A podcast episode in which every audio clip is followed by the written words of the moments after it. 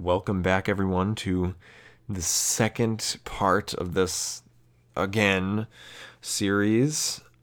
Yet again, it's the final series, and it's well, it's a final series. We're actually gonna have one more episode after this, um, and it is on. This is on literature. This series, of course, you clicked it for a reason, right? Um, so I'm recording this in the midst of a very interesting week. Let's just say it that way. So I hurt my ankle very bad while playing basketball today, and I basically cannot sit or walk or do anything other than lay on the ground. so um, it was definitely a strain. It was definitely pressure to get up here to speak to you guys, to speak on the microphone. But of course, that's what I want to do, so I'm going to do it. Um, and yeah, let's just get started with this literature thing. There's a lot of tragedy and resilience in literature, so yeah, we might as well just go to it anyway. Um, we're going to start with Chinese literature. So we I did say that we are going to mostly cover the Western canon, but there was going to be at least some some literature, some sections pertaining to Eastern literature so we might as well get started. The Chinese classical canon refers to literature written in China before the Qin dy- the Qing dynasty, sorry, reunified China in 221 BCE. Uh, this literature is notoriously hard to date because the stories behind the text, like in ancient Greek texts, uh, were passed down orally for many generations. Consequently, many ancient Chinese texts are considered uh, pre-Qing, essentially, uh, with little beyond that. Chinese literature's brilliance is perhaps best conveyed through its eminent works. The most important of these from pre-King China grouped with into a connection of pre-King classics known as the 13 classics. Uh, the Chinese government from the Song dynasty to the late Qing dynasty um, reforms of 1905 used the 13 classics. So it was the Qin dynasty, not the King. I'm sorry. Different dynasty. So the whole thing I was saying before the Qin dynasty reunified China in 221 BCE I, I butchered the word. I apologize. Um, the Chinese government from the Song Dynasty to the late Qing Dynasty reforms of 1905 used the 13 classics, that one was actually the Qing Dynasty, to examine hopeful bureaucrats by merit. Uh, each of the 13 classics are below, or is below, sorry. Um, the Classics of Changes is an ancient Chinese text created between the 10th and 4th centuries BCE. Uh, it was once a divination manual, though later it was transformed into a cosmological text or religious book, uh, and a set of philosophical treatises known as the Ten Wings. Uh, Confucius, the Chinese philosopher who founded Confucianism, you may know it if you took AP Human Geography or any Chinese history class, uh, likely wrote the Ten Wings. He was likely the person who wrote the philosophical part of it. Um, the Book of Documents is a collection of rhetorical prose, prose writing without any metrical structure, attributed to many ancient Chinese philosophers. Uh, the earliest speeches in the Book of Documents date back to the 11th century BCE. The classic of poetry um, is the oldest existing collection of Chinese poetry. It's uh, Confucius is traditionally said to have compiled these. Um, the three ritual classics um, in the Chinese 13 classics are the Rites of Zhou, uh, Ceremonies and Rites, and the Book of Rites. And the three ritual classics concern the Zhou dynasty, or the Zhou dynasty. Again, forgive me if I'm butchering the names. I don't get Greek stuff, I don't get Chinese stuff, I don't get Roman stuff very well. I, I don't know many languages.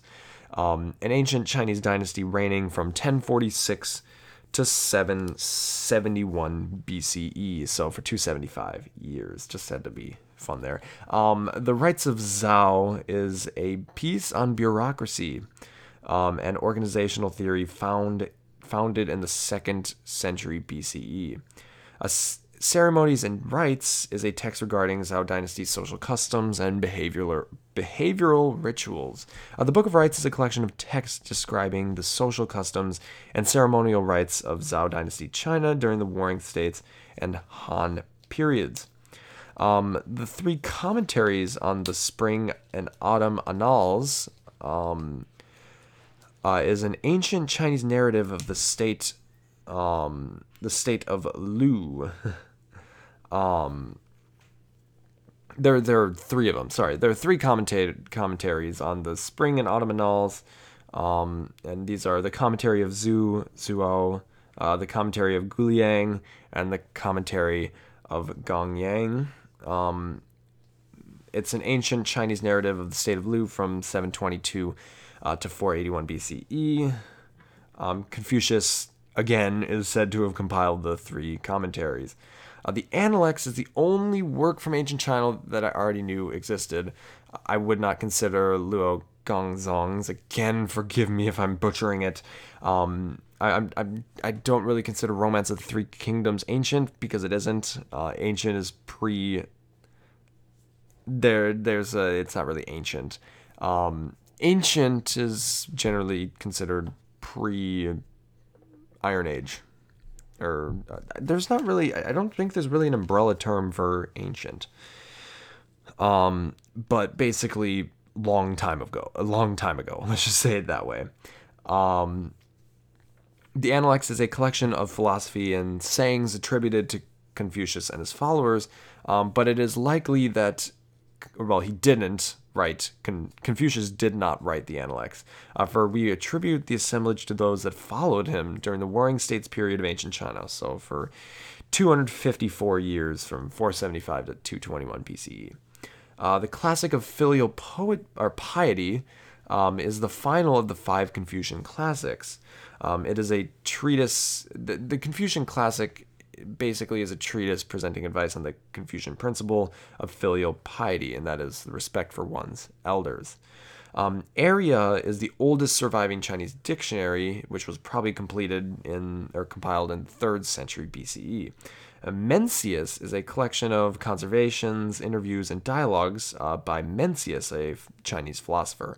Um, he was a Confucian philosopher, a member of the fourth generation of Confucian disciples, uh, considered the second sage, only behind only Confucius.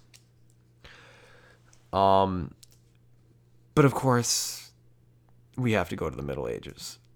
The Middle Ages correspond to the period from the fall of the Roman Empire in 476 CE to the inception of the Renaissance. Depending upon the region, the beginning of the Renaissance could have been the 14th, 15th, or even 16th centuries.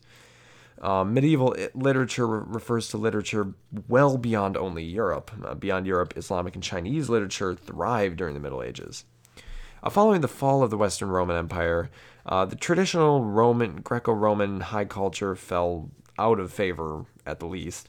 Uh, medieval literature, like virtually all culture from the Middle Ages, focused on faith. European literature derived uh, European faith-based literature derived from the ancient Greek text or from the lack of uh, ancient Greek texts, most of which were either unpreserved in Europe or destroyed in tragedies. Um, but there were a few notable works. Uh, one was the Canterbury Tales, uh, which was likely the hardest untranslated book I've ever attempted to read. Um, it, he wrote, uh, Geoffrey Chaucer wrote the Canterbury Tales from 8, 1388 until likely his death in 1400. Uh, the work features 24 tales relating to fate, God's, and I quote, will to live, marriage, pride, and death. Uh, Beowulf is an old English epic poem. You most people know Beowulf, um, written sometime from the 7th to the 14th century CE. Uh, the poem is anon- anonymously written and tells stories of the hero Beowulf, uh, a hero of the, the Geats. Uh, uh, goodness. Um, a hero of the Geats, or the Geats. A Germanic tribe who inhabited lands in southern Sweden from classical antiquity to the late Middle Ages.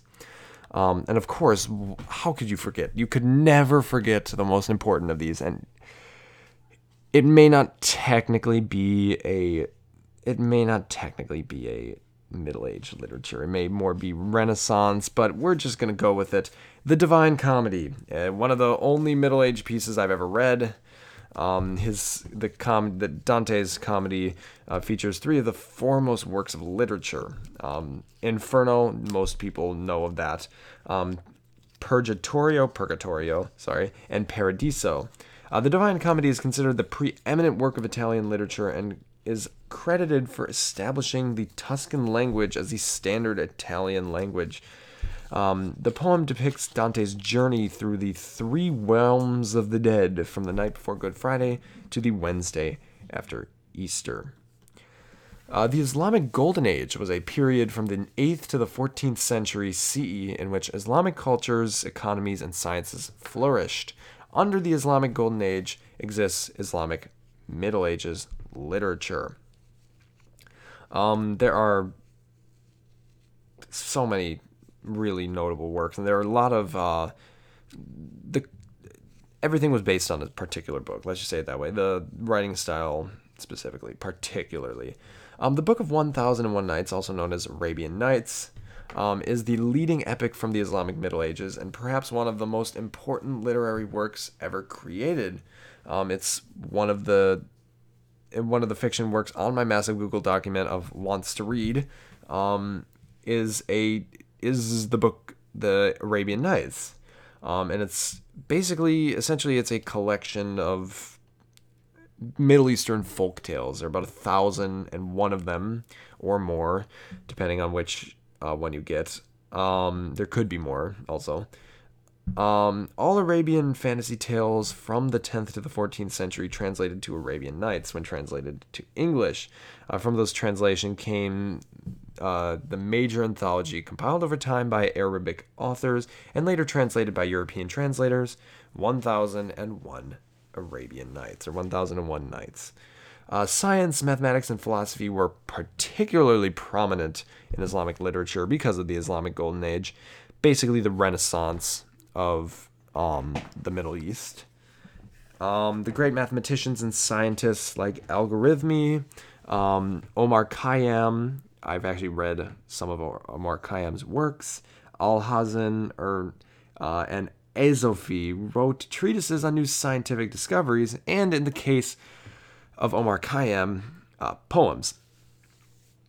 Alhazen was a physicist, mathematician, and astronomer during the Islamic Golden Age. He is considered the father of modern optics for his contributions to optics and visual perception. His most influential work was The Book of Optics. Surprising, right?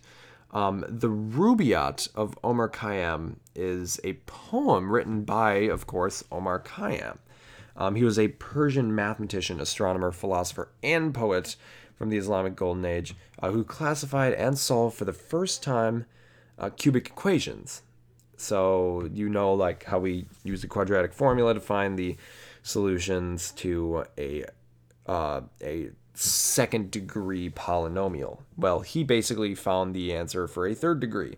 We found the second degree long before he found the third degree, but uh, still, I mean, of course, scientific progress is not always fast because, again, we have to learn it. It's easy to learn something once you already know that it, exi- that it exists. It's much more difficult to learn something when you have no idea if it actually is true or not. Imagine that. You are that's true teaching yourself. That is legitimate teaching yourself. Just having absolutely no background knowledge and then attempting to answer it. And then answering it like Khayyam did. And like many other scientists did themselves. Um, he designed the Jalali or the Halali calendar, a precise calendar that remains in use today, actually. Um, and he also wrote the Rubaiyat, a poem of quatrains translated by the um, translator Edward Fitzgerald in 1859. There were few editions of it. Um, the Canon of Medicine is an encyclopedia of medicine compiled by the Muslim physician and philosopher Avicenna. I don't know if I said that right. In the 11th century. Again, I'm sorry to anyone who may be, of course, offended by uh, what I'm saying, because I, I, am really butchering these names and that that may of course happen. I, am not really educated on Arabic and uh, on especially Latinized Arabic names. That can be very difficult. Um, so again, I apologize for that. Just again, email me if you have any concerns. I will respond. Um, it is likely an overview. Well, it is an overview of all contemporary medical knowledge in the 11th century Islamic world. Uh, the examination of al Mufadal is an anthology of poems, of Arabic poems compiled by Al Mufadal, hence the name. Um, the collection contains 126 poems written by 68 authors between 500 and 650 CE.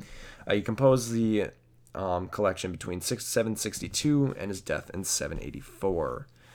Uh, the only work of Middle Ages Chinese literature that I am aware of is the Romance of the Three Kingdoms.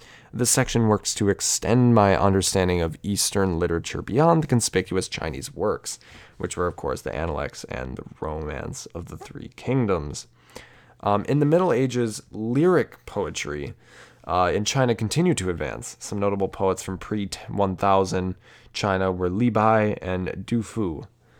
Um, printing began in China well before anywhere else, with the oldest known printed book created in 868 CE, well before the Gutenberg printing press. I believe that was 1431 or like 1451 or something that it came out. It was sometime in the 15th century. Big difference, right? Big difference.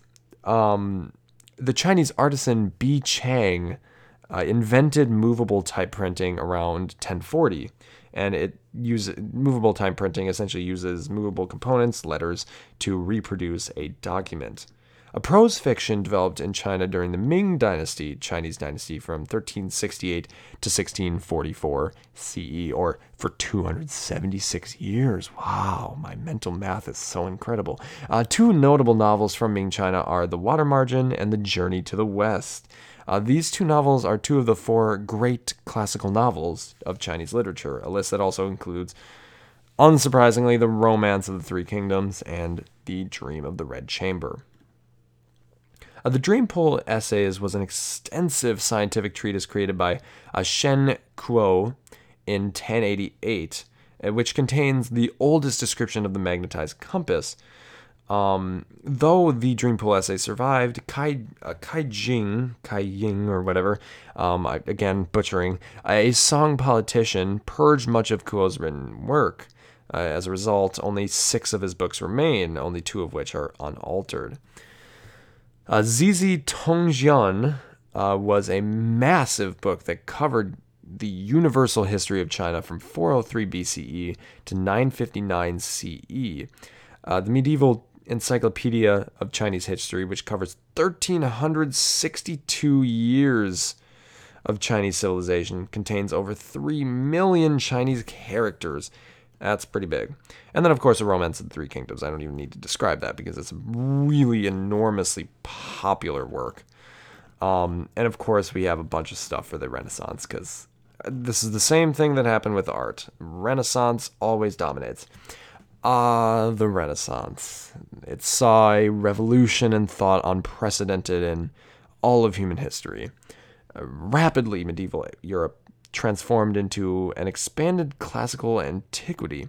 In the arts, Renaissance painters Leonardo da Vinci, Michelangelo, Raphael, Donatello, and Titian transformed the relatively boring, in my opinion, faith based art into a burgeoning complex uh, of artistic grandiloquence. Yes, I like to use big words sometimes.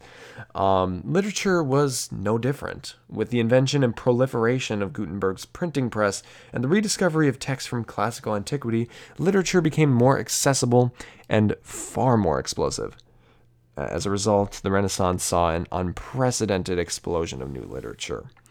Um, for the Renaissance was the rebirth of Greco-Roman culture, including philosophy. Uh, the ideals of classical antiquity had a profound effect on European literature. Uh, Renaissance writers and intellectuals began to consider the world from an anthropocentric or human-centered perspective. They also incorporated Platonic ideas such as a human's dual nature, as in body and mind, and implemented those ideas into Christianity. Uh, while the Renaissance was the rebirth of Greco Roman culture, uh, the era characterized a sweeping, impressive literary revolution. The Renaissance saw the birth of the essay. Uh, yes, the papers you are first to write as an as a high schooler were created during the best period of time in European history. Um, and the Spenserian stanza, we'll see Edmund Spenser down there, that refers to Edmund Spenser, among other genres and literary forms. Uh, the number of prominent Renaissance authors is not infinite, but there were a significant number of them. Uh, many of the great names of literature come from the era, for the combination of the printing press and the Renaissance Revolution propagated a previously unseen and unheard of literary excellence. Now, some of these authors included Niccolo Machiavelli. We're going to see Niccolo Machiavelli. Uh, he wrote The Prince, and I did not like it, but it's such a brilliant satire. Um, Petrarch, Michelangelo, Edmund Spenser, Geoffrey Chaucer, kind of, uh, Erasmus, Christopher Marlowe, Miguel de Cervantes, de Cervantes, sorry, uh, Sir Thomas More, John Milton, William Shakespeare, etc., etc., etc. Um, one of the there are many notable works, uh, but there are a few of them that pop out. Of course, uh, one is Sir Thomas Malory's uh, Le Morte di Arthur. Arthur, I, I hope that's right. Um, which is a work of prose fiction that tells the stories of the legendary King Arthur, uh, Guinevere, Lancelot, Merlin, and the Knights of the Round Table. Um, it is the most magnificent work of Arthurian literature, which is uh, relates to stories about King Arthur. Um, added, this was added as a humorous addition to Renaissance literature. Um, it's the Voynich manuscript. It's still undeciphered. Yeah. Um, there's a good chance that it was a hoax. there's a good chance, but at a bad, there's a bad chance it was a hoax. It's one of those weird things it, it was more likely not a hoax because uh, how can you get parchment from 400 years ago or from 600 years ago and then just write down on it? Um, but again, there is no legitimate theory onto what it actually is. Still, even today, they have no idea what we're looking at. Unquestionably, the most influential English writer ever, William Shakespeare's influence on English literature was unprecedented and unmatched among the most respected and recognized playwrights uh, plays ever created. Um, Shakespeare's works include, oh my God, um, Romeo and Juliet, A Midsummer's Night's Dream, Midsummer Night's Dream, Julius Caesar, Othello, Macbeth, King Lear, Hamlet, and his sonnets. There are so many of them. It is truly one of the craziest things ever. Um, the Prince is Niccolo Machiavelli's interesting satire on how. Oh yeah, actually, wait, let's do this. So I, I thought I'd add my cool. Um, I, I love I love the ending couplets in Shakespeare's sonnets. I've memorized a few of the sonnets myself, actually. Uh, 116 and 154, notably, and also some of 30, some of 137. Um, I really love Shakespeare's sonnets, I'll say it. Um, so let's just say some of those couplets. Um, one of the one of my favorite ones is from 137. Oh wait, no, this is not 137. This is a different one. I actually don't know.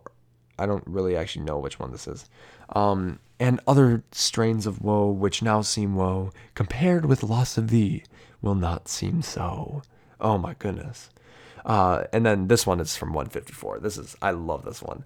Um, but I, my mistress's thrall, came there for cure, and this by that I prove. Love's fire heats water, water cools, not love. It, I, I'm assuming they used to consider love Louvre or prove prov, probably prove prov. Um, but yeah. Oh, and this one is this one. I love this one. I think this is 147, but don't quote me on it. I believe it is one. It should be 147. Um, for I have sworn thee fair and thought thee bright, who art as black as hell, as dark as night. It reminds me of um, uh, Algernon Swinburne, Algernon Charles Swinburne. Uh, he wrote a, a, poem called Dolores. Uh, Dolores. Uh, it's in, in it's Spanish for uh, sorrows, um, and it also refers to the Virgin Mary, um, whom they refer to as Our Lady of Sorrows. And I, I just really love that poem. My cousin introduced me to it, of course. it's it's just an incredible poem. Um, the Prince, anyway, is Niccolo Machiavelli's interesting satire on how to become a prince and retain power as a prince, um, which is it, it's regarded as one of the greatest works of Renaissance literature, but it was very controversial. Um, it basically excoriates royal and political immorality, um, but some people think that it's literal truth. don't know what they were thinking. Let's just say it that way. They probably could use to actually read it. Um, Paradise Lost is an epic poem published in 1667 by John Milton. Uh, the first edition, published, of course, in 1667, consisted of 10 books and 10,000 lines. Uh, the second edition follows Virgil's Aeneid in that the new edition of Paradise Lost comprises 12 books. It's a masterpiece, essentially, that deals uh, deals with the biblical story of the fall of man. Uh, Utopia is a socio-political satire and fiction work written by Sir Thomas More and published in 1516. Uh, the book depicts a fictional island, a utopia, and its cultural customs. Although it does not display the contemporary notion of a utopia, uh, the word utopia does derive from More's work. Um, in Praise of Folly is an essay that satirically criticizes superstitions of the Western and the Western Church. Uh, Erasmus of Ro- Rotterdam wrote the essay in 1509. Um, this was a work that played a significant role in the Protestant Re- Reformation, and it was one of the preeminent works of Renaissance literature. Don Quixote is Miguel de Cervantes' most impressive work and one of the excellent works of Western literature. Uh, the work published in 1605 um, and 16, 1615, there, there were two parts to the book, is considered the first modern novel. Uh, it's also one of the most translated novels ever written. It was originally written in Spanish, if I have that correct. It definitely was. Um, to allow more focus on Chinese and Renaissance literature, I decided to divide the chapter into three episodes. Uh, of course, the next episode will focus on modern literature, and that means, yay, we get to talk about Charles Dickens, my favorite author. Yeah, I know. Seriously, why don't you just choose the best author of all time as your favorite author? I, am sure it's going to change as I read more. I just really loved Great Expectations. It was such a good book. Uh, but anyway, thank you all for listening, and as always, have a good morning, afternoon, evening, and night. Take care, stay curious, and wish me luck in my endeavors with this stupid ankle injury because now I'm on crutches and in a boot. Don't rob me. That's a joke. You don't know where I live anyway, so don't rob me. Again, a joke.